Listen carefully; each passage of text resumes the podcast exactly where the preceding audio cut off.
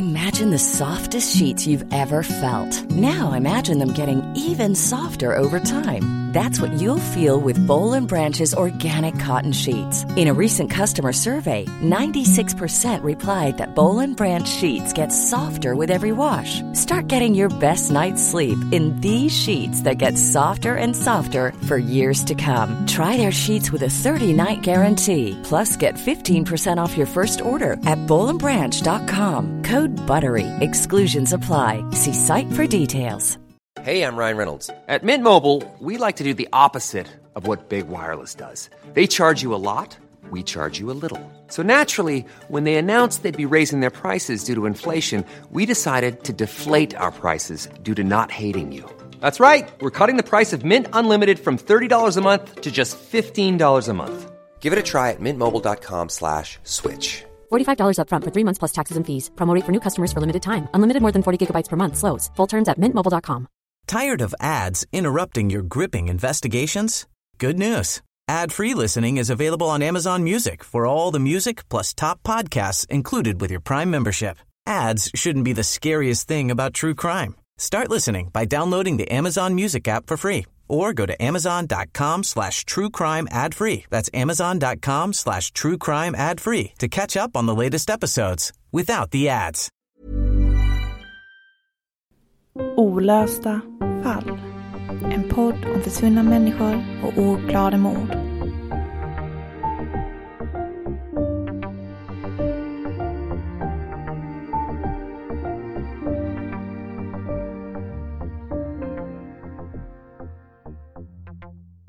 Det är höst i Karlskrona, närmare bestämt den 12 september.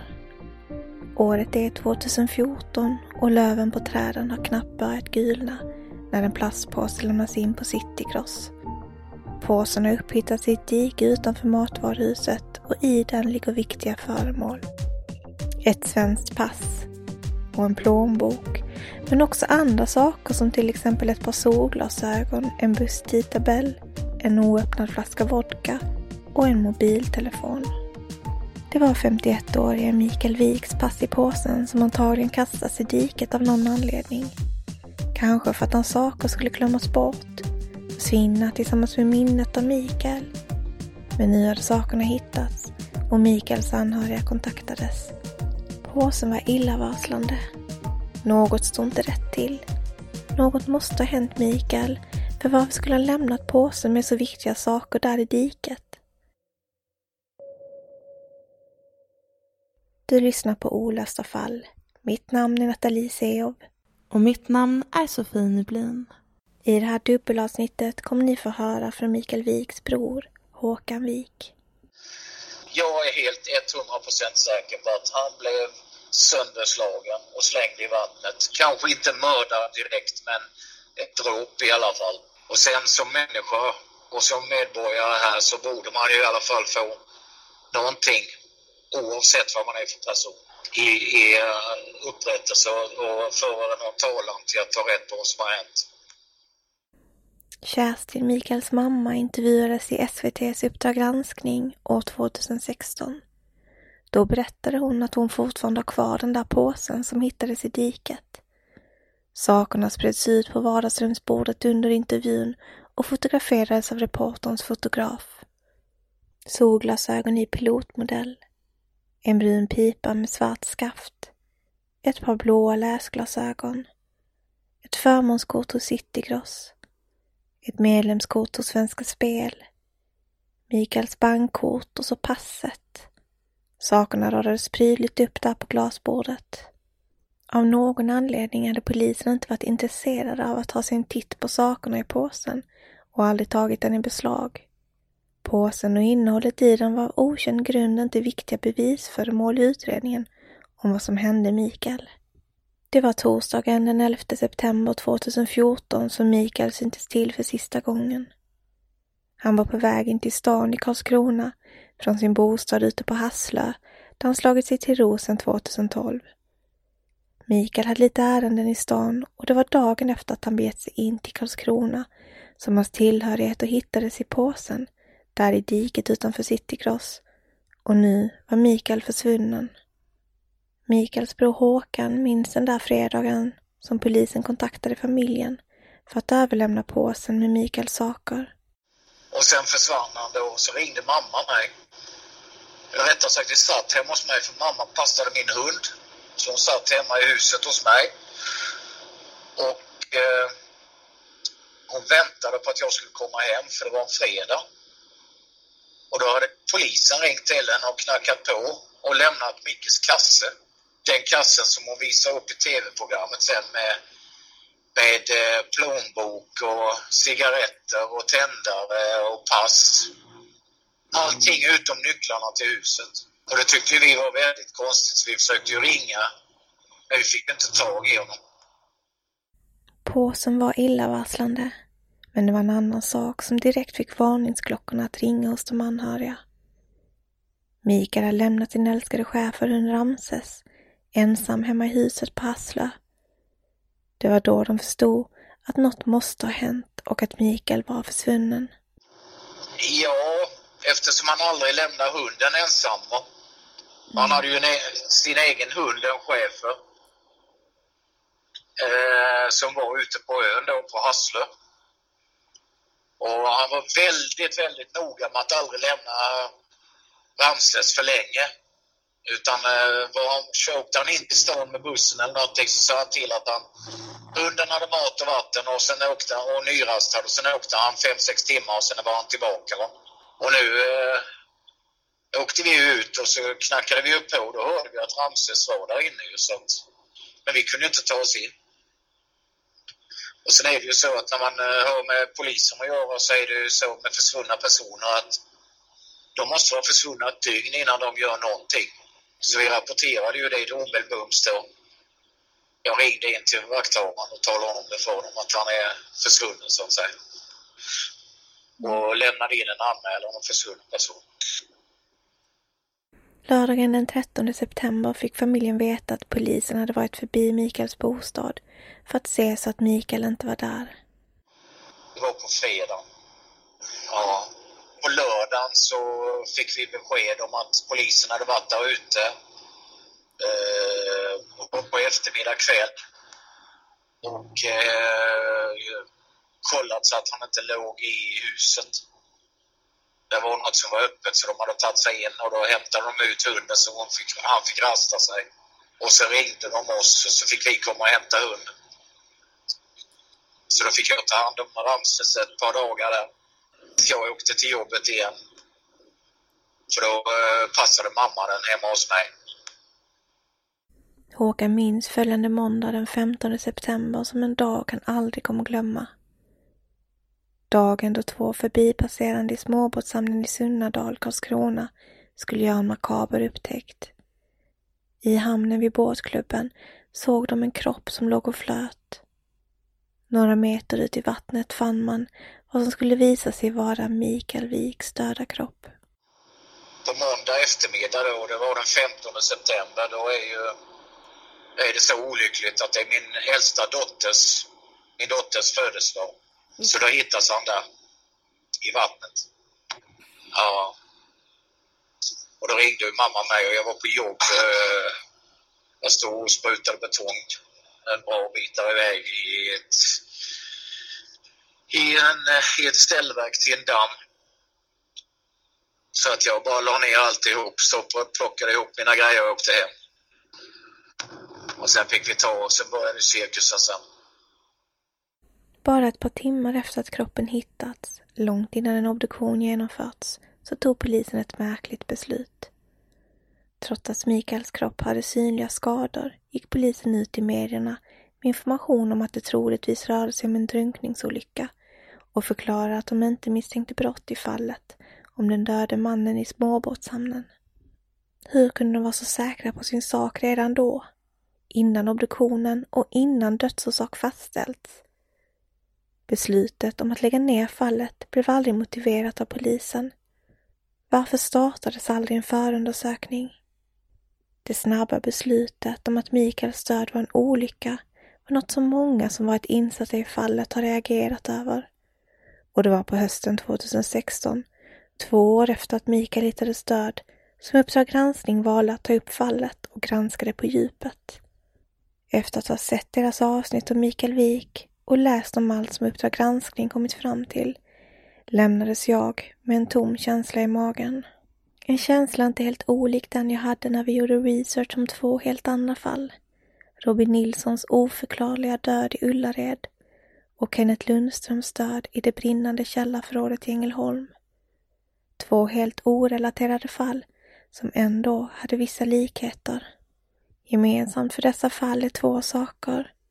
De tre männen som hittades döda hade eller hade haft problem med missbruk, vilket var välkänt.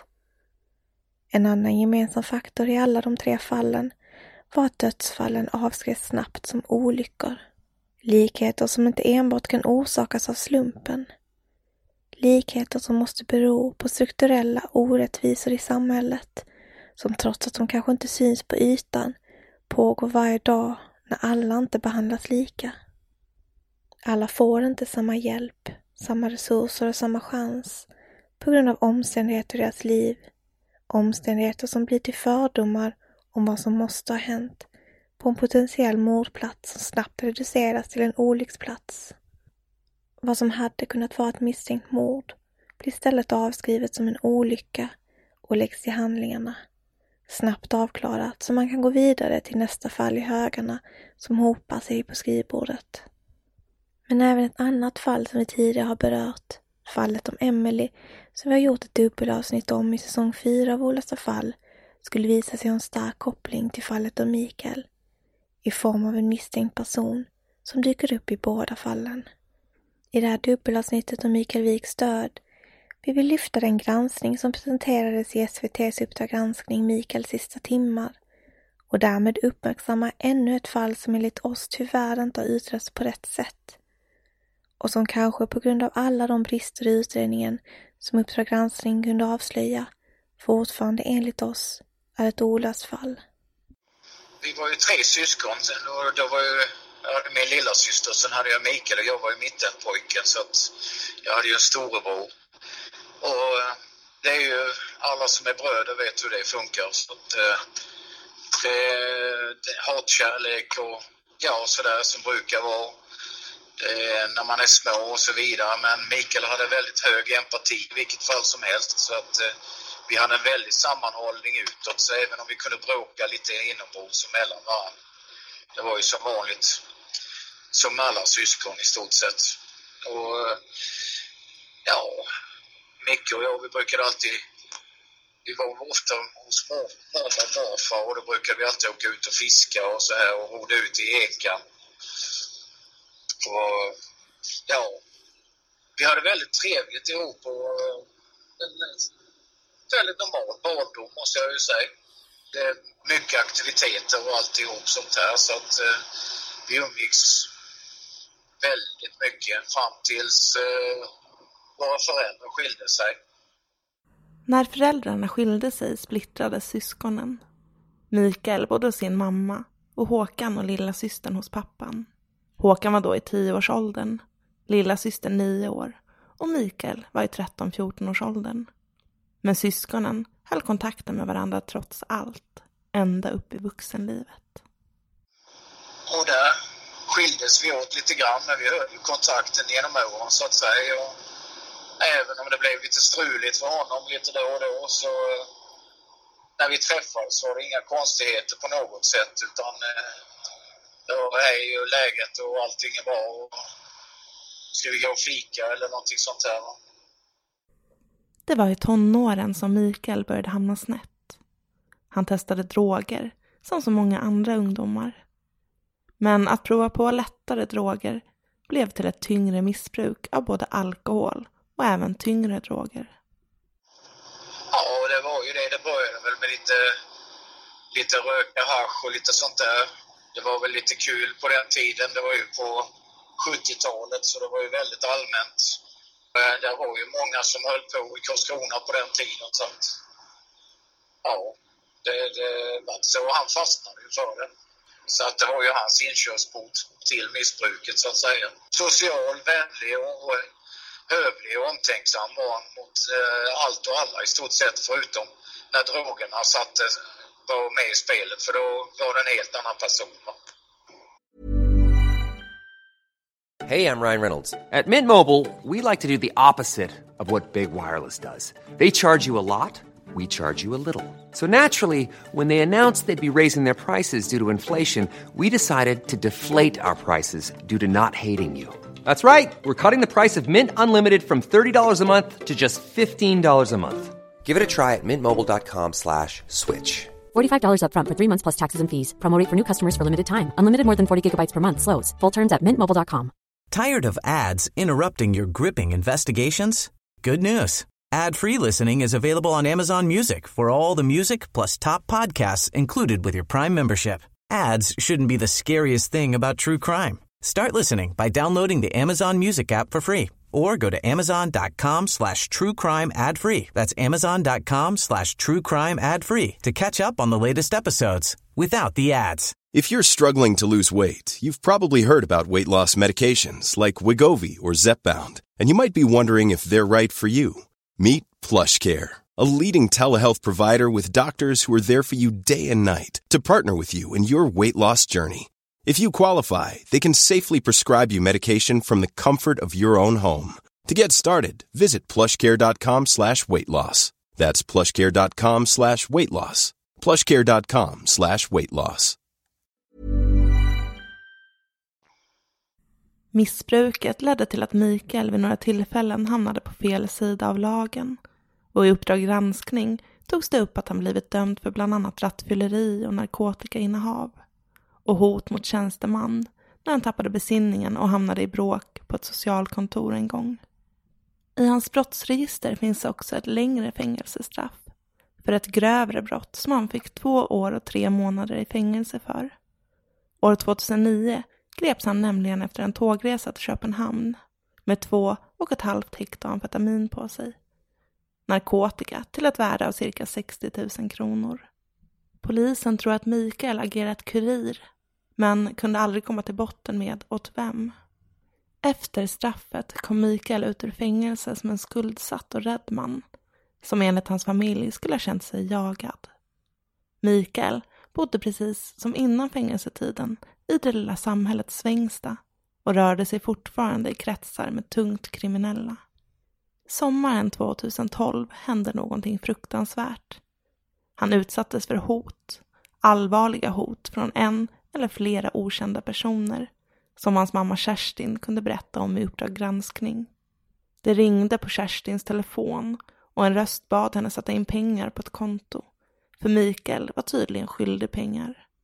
En skärrad Mikael hördes också på andra sidan luren och han förklarade att han var ute i skogen och att de ska ha hotat honom att slå in hans knäskålar med ett baseballträ om han inte betalade.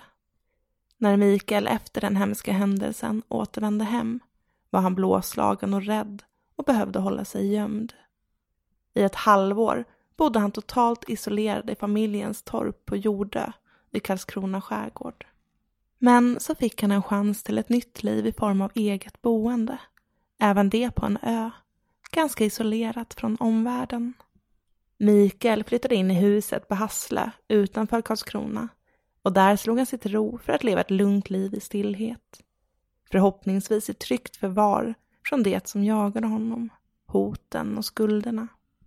I SVTs granskning av fallet kunde man hitta spår som stärker familjens uppgifter om att Mikael ska ha varit jagad av indrivare. Spår i form av anteckningar i hans kalender. Bara några månader innan hans död skrev han en anteckning i kalendern. Bet 230, sista chans. Och sista chans var understruket med bläckpennan. Det är enligt de som granskat fallet för SVTs räkning en påminnelse om en skuld på 23 000 kronor som Mikael ska haft till en tungt kriminell man i Karlshamn. Hyresvärden Torleif som Mikael hyrde sitt hus av blev snabbt en god vän till Mikael. Och i Uppdrag granskning beskrev han Mikael som en mjuk och snäll person som var skötsam. De två vännerna kunde ta en grogg då och då och prata om vardagen och livet. Men missbruket var ingenting som hyresvärden hade märkt av. Det var ingenting som Mikael visade öppet, även om man kanske kunde ana att det pågick under ytan. Torleif kunde vittna om en orolig Mikael. Till exempel när han skulle skjutsa sin hyresvärd till Systembolaget. Då ville han helst inte åka till Systembolaget i Ronneby, för där var det för många som kände igen honom och där kände han sig otrygg. Så det blev oftast bolaget Karlskrona som de åkte till. Även Mikaels bror kan minnas att Mikael ska ha känt sig hotad. Han, är, han har ju ringt, han har ju ringt. Vi fick åka och hämta honom hals över huvud från eh, hans bostad på ett ställe. När han var hotad. Och då var han väldigt rädd. Mamma ville att jag skulle åka med så jag åkte med och hämtade honom och hämtade hans när, närmaste saker så att säga. Och körde honom därifrån. Han hade stuckit därifrån när de hade varit och hotat honom där. Och de har ju pratat med det är ju folk som har ringt upp mamma med Mikael mellan sig och två andra och hotat att slå ihjäl honom om inte hon betalade och så vidare. Så att det, det, att det förekom hot är jag helt hundra säker på. Mikael leder trots sitt förflutna ett städat liv ute på Hassle. Han lyckades bli ren från de tyngre drogerna och skaffade sig en hund. Han fick även chans till ett jobb i vägföreningen på ön och blev snabbt omtyckt bland grannarna för att han hjälpte till med diverse trädgårdsarbete och röjde vägarna när det behövdes. Mest omtyckt blev han för att han var typen som stannade och fikade en stund med de äldre människorna han hjälpte efter att han hade utfört arbetet han kom för att göra. Något som uppskattas av de äldre som lever ensamma, berättade vännen och hyresvärden Torleif för Uppdrag granskning. Håkan kunde berätta för oss om sista gången han träffade Mikael, ungefär tre veckor innan broderns död. Det var en mer städad Mikael han träffade. Han hade varit ren från de tyngre drogerna i över ett år. Han hade fått ett jobb som han trivdes med, hade en tjej och allting verkade ordna upp sig för honom. Han hade ju varit väldigt, eh, Eh, ja vad ska vi säga, vad ska jag säga, han, han var ju han var ju så pass bra som jag inte hade sett honom på många, många, många år. Så att jag var väldigt glad åt hans utveckling. Jag träffade honom sista gången i Hopens park och då presenterade han en tjej som han hängde ihop med. Som jag inte kommer ihåg namnet överhuvudtaget för jag var lite stressad för jag var där själv med eh, min eh, sambo, min lille son, min minste. Och de stod och väntade på mig och jag såg att Micke var där så jag gick bort och sa hej till honom. Och eh, det var någon sorts gymnastikuppvisning som eh, lillgrabben skulle hoppa i också. Det var lite sån här uppvisning och barnen fick prova på så han skulle vara med där. Så de ropade ju på mig där så att det, det blev inte så lång tid vi snackade där. Men det var sista gången jag träffade honom och det var ju i stort sett bara ja, tre veckor eller någonting före detta. Och då var han väldigt positiv och uh, föreföll väldigt nykter och hel och ren och ja, på alla sätt. Så jättebra ut alltså. Håkan tittar tillbaka på tiden efter Mikaels död och minns den som oerhört tung för hela familjen. Förutom allt som hänt Mikael tyngdes de ännu av ett tragiskt besked bara några dagar innan Mikaels begravning gjort i ordning så att vi hade fått begravningen färdig. Vi skulle fixa med den. Han skulle begravas 9 oktober. Då insjuknar ju farsan den 1 oktober och dör den 6. Så han dör på söndagen. Vi ska begrava Mikael på torsdagen. Så det var en eh, väldigt svart period för familjen den tiden där. Ja. Så det var, eh, det var ju mycket på en gång, så att säga. Tiden gick och familjen hörde ingenting från polisen. Håkan var övertygad om att polisen arbetade med fallet i det tysta, förhörde misstänkta personer och försökte reda ut vad som hade hänt och att det var förklaringen till varför det varit så tyst från deras håll. Det var först när Uppdrag granskning valde att kika närmare på vad som hänt Mikael som familjen fick veta att utredningen hade lagts ner. Det var inte längre någon som arbetade med Mikaels fall. Fallet hade lagts till handlingarna, avskrivet som en olycka. Det var också genom granskningen som SVT gjorde som familjen fick ta del av obduktionsrapporten. Även om Mikael hade på känn att hans bror råkat ut för någonting hemskt blev han bestört av vad han läste i obduktionsrapporten. Fakta som bekräftade hans farhågor. Ja, det var ju inte förrän, eh, ja det var nog inte förrän Uppdrag granskning började ta upp det. Vi fick ju inte ens reda på att den var nedlagd. Vi var helt säkra på att de höll på med en så kallad tyst utredning va? för att de inte hade hört av sig. Så att jag tror det var eh, när Uppdrag granskning började in, intressera sig för det som vi fick reda på att det var nedlagt. För mamma hade inte sagt någonting om att hon hade fått någon obduktionsrapport innan överhuvudtaget och det skulle hon sagt ögonblickligen till oss. Så att, eh, ja.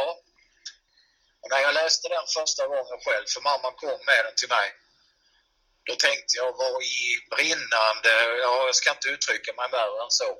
Men det var många eder och svordomar kan jag tala om. Det hade jag på känn innan också. Det hade jag på känn, att det här gick inte rätt till. Det är det som eh, mamma sa att, eh, i programmet att eh, där är 1,40 djupt och 1,50 kanske. Han simmar som en fisk. Den sommaren hade varit varm också så det var runt 18 grader i vattnet. Så att eh, man drunknar inte när man bottnar. Och sen med de skadorna han hade så har jag blött överallt och söndersplittrad näsa och många sår i huvudet. Då fick jag bland annat en, ja det är ju efteråt sen, då fick jag en kommentar från en av polisens utredare när de tog in mig för förhör en gång till. Och då sa, sa han det, han kan inte ha fått de skadorna när han legat och skvalpat i vattnet. Och jag tänkte det är gode tider då då, eh, då kände jag att begåvningsreserven var på plats. Jag var förbannad riktigt. Men eh, jag är helt 100% säker på att han blev sönderslagen och slängd i vattnet. Kanske inte mördad direkt, men ett dråp i alla fall. Och sen som människa och som medborgare här så borde man ju i alla fall få någonting oavsett vad man är för person i, i eh, upprättelse och föra någon talan till att ta rätt på vad som har hänt.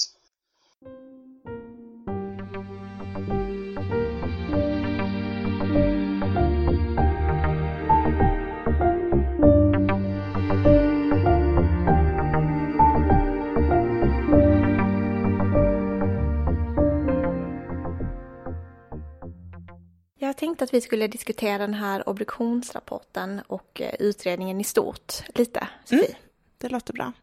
För när det kommer till kritan så är det egentligen bara tre saker som Uppdrag granskning kunde klargöra att polisen faktiskt gjorde i fallet om Mikael innan de la ner utredningen. Och det var eh, nummer ett, att man höll förhör med vittnen i den bostad som Mikael senast sågs till i. Nummer två var att man gjorde en teknisk undersökning av Mikaels mobiltelefon. Och nummer tre är att man gjorde en rättsmedicinsk obduktion av Mikaels kropp. Mm. Så man förhörde alltså aldrig Mikaels anhöriga eller andra personer i hans närhet i den inledande utredningen innan man valde att lägga ner den. Och det är lite underligt för hade man förhört hans mamma så hade hon ju till exempel kunnat berätta om hoten Mikael upplevde tiden innan sin död. Och sen när det kommer till den här mobiltelefonen, det är en hel historia i sig som vi kommer gå in på lite djupare senare eh, i del två om det här fallet om Mikael.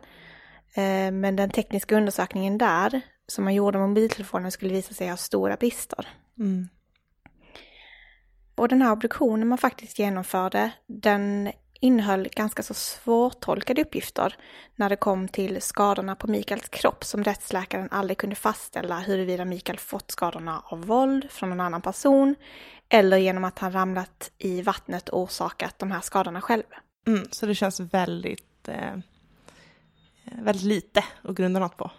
Ja men precis, och det var ju de här uppgifterna som man måste ha grundat beslutet på att lägga ner utredningen om Mikael Wiks död. Och eh, en sak som också sticker ut är att man aldrig i, den här, i det här beslutet motiverade varför man lade ner den. Så hela det fältet var tomt. Det uppmärksammar de också i Uppdrag granskning. Mm, för visst finns det sådana här små rutor där man ska fylla i skäl till varför? Ja men precis. Enligt mig så tycker jag att man borde ha reagerat mer på obduktionsrapporten. Att det är vissa saker som sticker ut när det kommer till hans skador. Det är inte säkert att det är någon annan som orsakar de här skadorna, men jag tycker inte det är utom rimligt tvivel och det är det här skon klämmer. Mm, jag håller med dig. Så jag tänkte att vi skulle gå igenom den här obduktionsrapporten. Den finns också via Uppdrag granskning publicerad, så vi kan också dela den, sammanfattningen av den på eh, vår Facebook-sida Olösta fall. så att ni också kan läsa den. Eh, men jag kan börja med att säga att eh, obduktionen var en rättsmedicinsk undersökning av Mikaels kropp och den genomfördes på rättsmedicin i Lund på begäran av polisen i Karlskrona. Och hela den här rapporten inleds med ett kort stycke där man får lite bakgrundsinformation om vad som hänt. Och man kan läsa att den 51-årige mannen som påträffades död hade anmälts försvunnen den 11 september. Då han enligt polisrapporten ska ha varit hos en bekant som sen påpekade att han var påverkad av cannabis och alkohol eh, och att han hade snubblat omkring i bostaden. Mm, och det ska vi gå in lite mer på sen också. De här skadorna som man eh, kunde konstatera under obduktionsrapporten är sex stycken sårskador som man hittade på Mikaels huvud som var en och en halv centimeter stora. Och man hittade även en sårskada på underbenet som var två centimeter. Man fann blåmärken på hans huvud, armar, ben och hans överkropp. Man hittade även ett benbrott på näsans ben med kringliggande blod. Det fanns hudblödningar på höger arm och på bålen och även hudavskrapningar på armar och längs vänster ben. När det kommer till eh, om det fanns några droger i Mikaels system så kunde man hitta spår av amfetamin i hans blod som visade på ett missbruk av denna substans. En normal medicinering fanns också av ett lugnande preparat. Och den här dosen var då så pass låg att det, det är något man normalt sett kan få utskrivet av en läkare. Mm, typ insomningstabletter nivån som varannan Svensson äter. Mm. Sen hade han en, även en låg halt av cannabis som kan tyda på missbruk. Men han hade inget spår av alkohol i blod eller urin. Mm. Och då kan man ju undra vad har orsakat de här skadorna på Mikaels kropp? Eh, enligt rättsläkaren så ska det troligtvis ha orsakats av trubbigt våld. Men det är jättesvårt att göra en bedömning eftersom Mikaels kropp faktiskt har legat i vatten. Och man kom fram till att skadorna kan ha varit självförvållade, till exempel att Mikael har fallit. Men man kan inte utesluta att de har tillkommit på annat sätt. Och det innebär med andra ord att man kan inte ut, helt utesluta att någon annan faktiskt kan ha orsakat de här skadorna. Och det är väl det här som är det största problemet. Och man anser då att dödsorsaken troligtvis är drunkning i narkotikapåverkat tillstånd, då påverkad av amfetamin. Men man vet inte hur Mikael hamnar i vattnet och man kan därför inte fastställa att det här är dödssättet. Och då är vi åter tillbaka igen att man kan inte heller vara säker på att någon annan inte har puttat i Mikael i vattnet. Mm. Och ja, våra tankar då efter att ha läst den här obduktionsrapporten och med, tagit del av Uppdrag gransknings eh, reportage så känner jag i alla fall spontant att det är väldigt mycket skador som Mikael hade på kroppen när han hittades död. Och även om rättsläkaren påstår att skadorna kan ha varit självförvållade, alltså att han kan ha ramlat i vattnet till exempel och fått de här skadorna, så är enligt mig när jag läste rapporten inte bortom rimligt tvivel att någon annan kan ha orsakat dem. Det tycker jag framgår ganska tydligt mm. i den här rapporten, att det är oklart. Eh, och det är det som är så frustrerande då, att polisen bara väljer att tolka det på det sättet att det måste varit en olycka när det inte är tydligt i rapporten. Nej, för då använder man rapporten som en orsak, en anledning att lägga ner utredningen. Men rapporten i sig bekräftar ju inte att teorin om drunkningsolycka är 100% sann. Och sen något som är väldigt beklämmande också är att polisen gick ut med i medierna bara ett par timmar efter att Mikael hittades död att det troligtvis rörde sig om en olycka och att man inte misstänkte brott. Och det, det tycker jag är så talande för då har man redan bestämt sig. Mm. Och då när man får sen obduktionsrapporten så ser man det genom det ljuset. Att det här är helt enkelt en olycka. För obduktionen genomfördes den 18 september, Mikael hittades död den 12 september. Så det kan ju inte varit obduktionsrapporten de yttrade sig om när de gick ut med att det troligtvis var en olycka. Nej, och här gör man ju fel nummer ett. Eh, alltså som är, man målar lite in sig i ett hörn. För har man då uttalat sig om att det är en drunkningsolycka så blir det ju ganska svårt att backa från det spåret. Och eh, jag vet inte, men det är, här, det är här alla fel börjar någonstans. Hur kan man uttala sig efter så kort tid utan att ha något underlag för det? Det är ju så fel på så många olika sätt så att det går ju knappt att sätta ord på det. Ja, och jag tänker bra polisarbete hade ju också uppmärksammat att eh, vittnena sa att han var påverkad av alkohol och vinglade eh, och sen visas obduktionsrapporten att han inte hade något alkohol i blodet. Mm. Det säger ju att de ljuger. Mm. För om de menar på att de har sett honom dricka alkohol, det har han ju inte gjort. Nej, och det är ju också intressant, du som har gått in på det här med de här skadorna.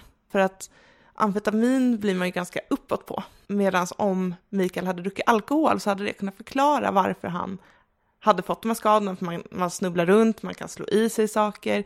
Medan med amfetamin så har man inte den vingligheten. Och det är också någonting jag vet att de tar upp i Uppdrag granskning. De intervjuar en expert som också uttalar sig om hur man blir av olika droger och att det med, den, med det utifrån obduktionsrapporten vad Mikael hade i blodet så skulle han inte ha varit vinglig enligt den här experten.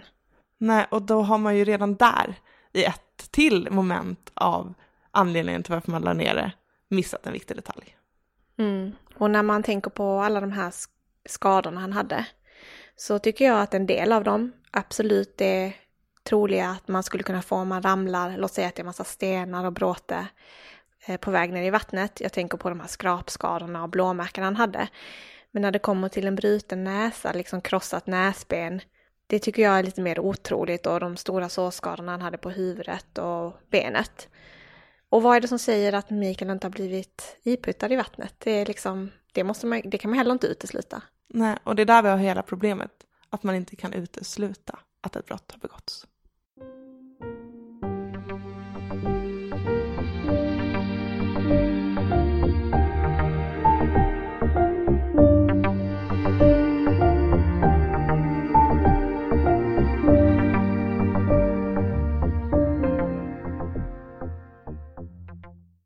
Det var kort efter att obduktionen landat på utredarnas bord som Mikaels död avskrevs som en olycka och utredningen lades ner. I del två av fallet Mikael Wik som släpps på torsdag nästa vecka kommer ni få höra om fler brister i utredningen som Uppdrag granskning kunnat avslöja. Hur ansåg rättsläkaren som genomförde obduktionen att man skulle tolka hans obduktionsrapport? Och vilka var personerna som var de sista som umgicks med Mikael kvällen innan han försvann? Det och mycket mer i nästa avsnitt av Olösta fall. Tack för att ni lyssnat. Planning for your next trip?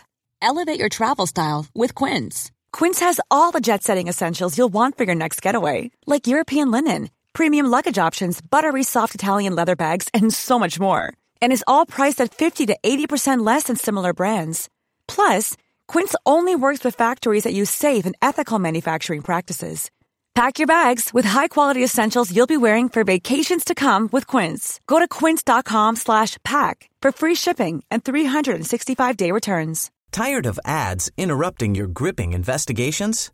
Good news. Ad-free listening is available on Amazon Music for all the music plus top podcasts included with your Prime membership. Ads shouldn't be the scariest thing about true crime. Start listening by downloading the Amazon Music app for free or go to amazon.com slash true crime ad free. That's amazon.com slash true crime ad free to catch up on the latest episodes without the ads. Flexibility is great. That's why there's yoga. Flexibility for your insurance coverage is great too. That's why there's United Healthcare Insurance Plans. Underwritten by Golden Rule Insurance Company, United Healthcare Insurance Plans offer flexible, budget friendly coverage for medical, vision, dental, and more. One of these plans may be right for you if you're, say, between jobs, coming off your parents' plan, turning a side hustle into a full hustle, or even missed open enrollment. Want more flexibility? Find out more about United Healthcare Insurance Plans at uh1.com.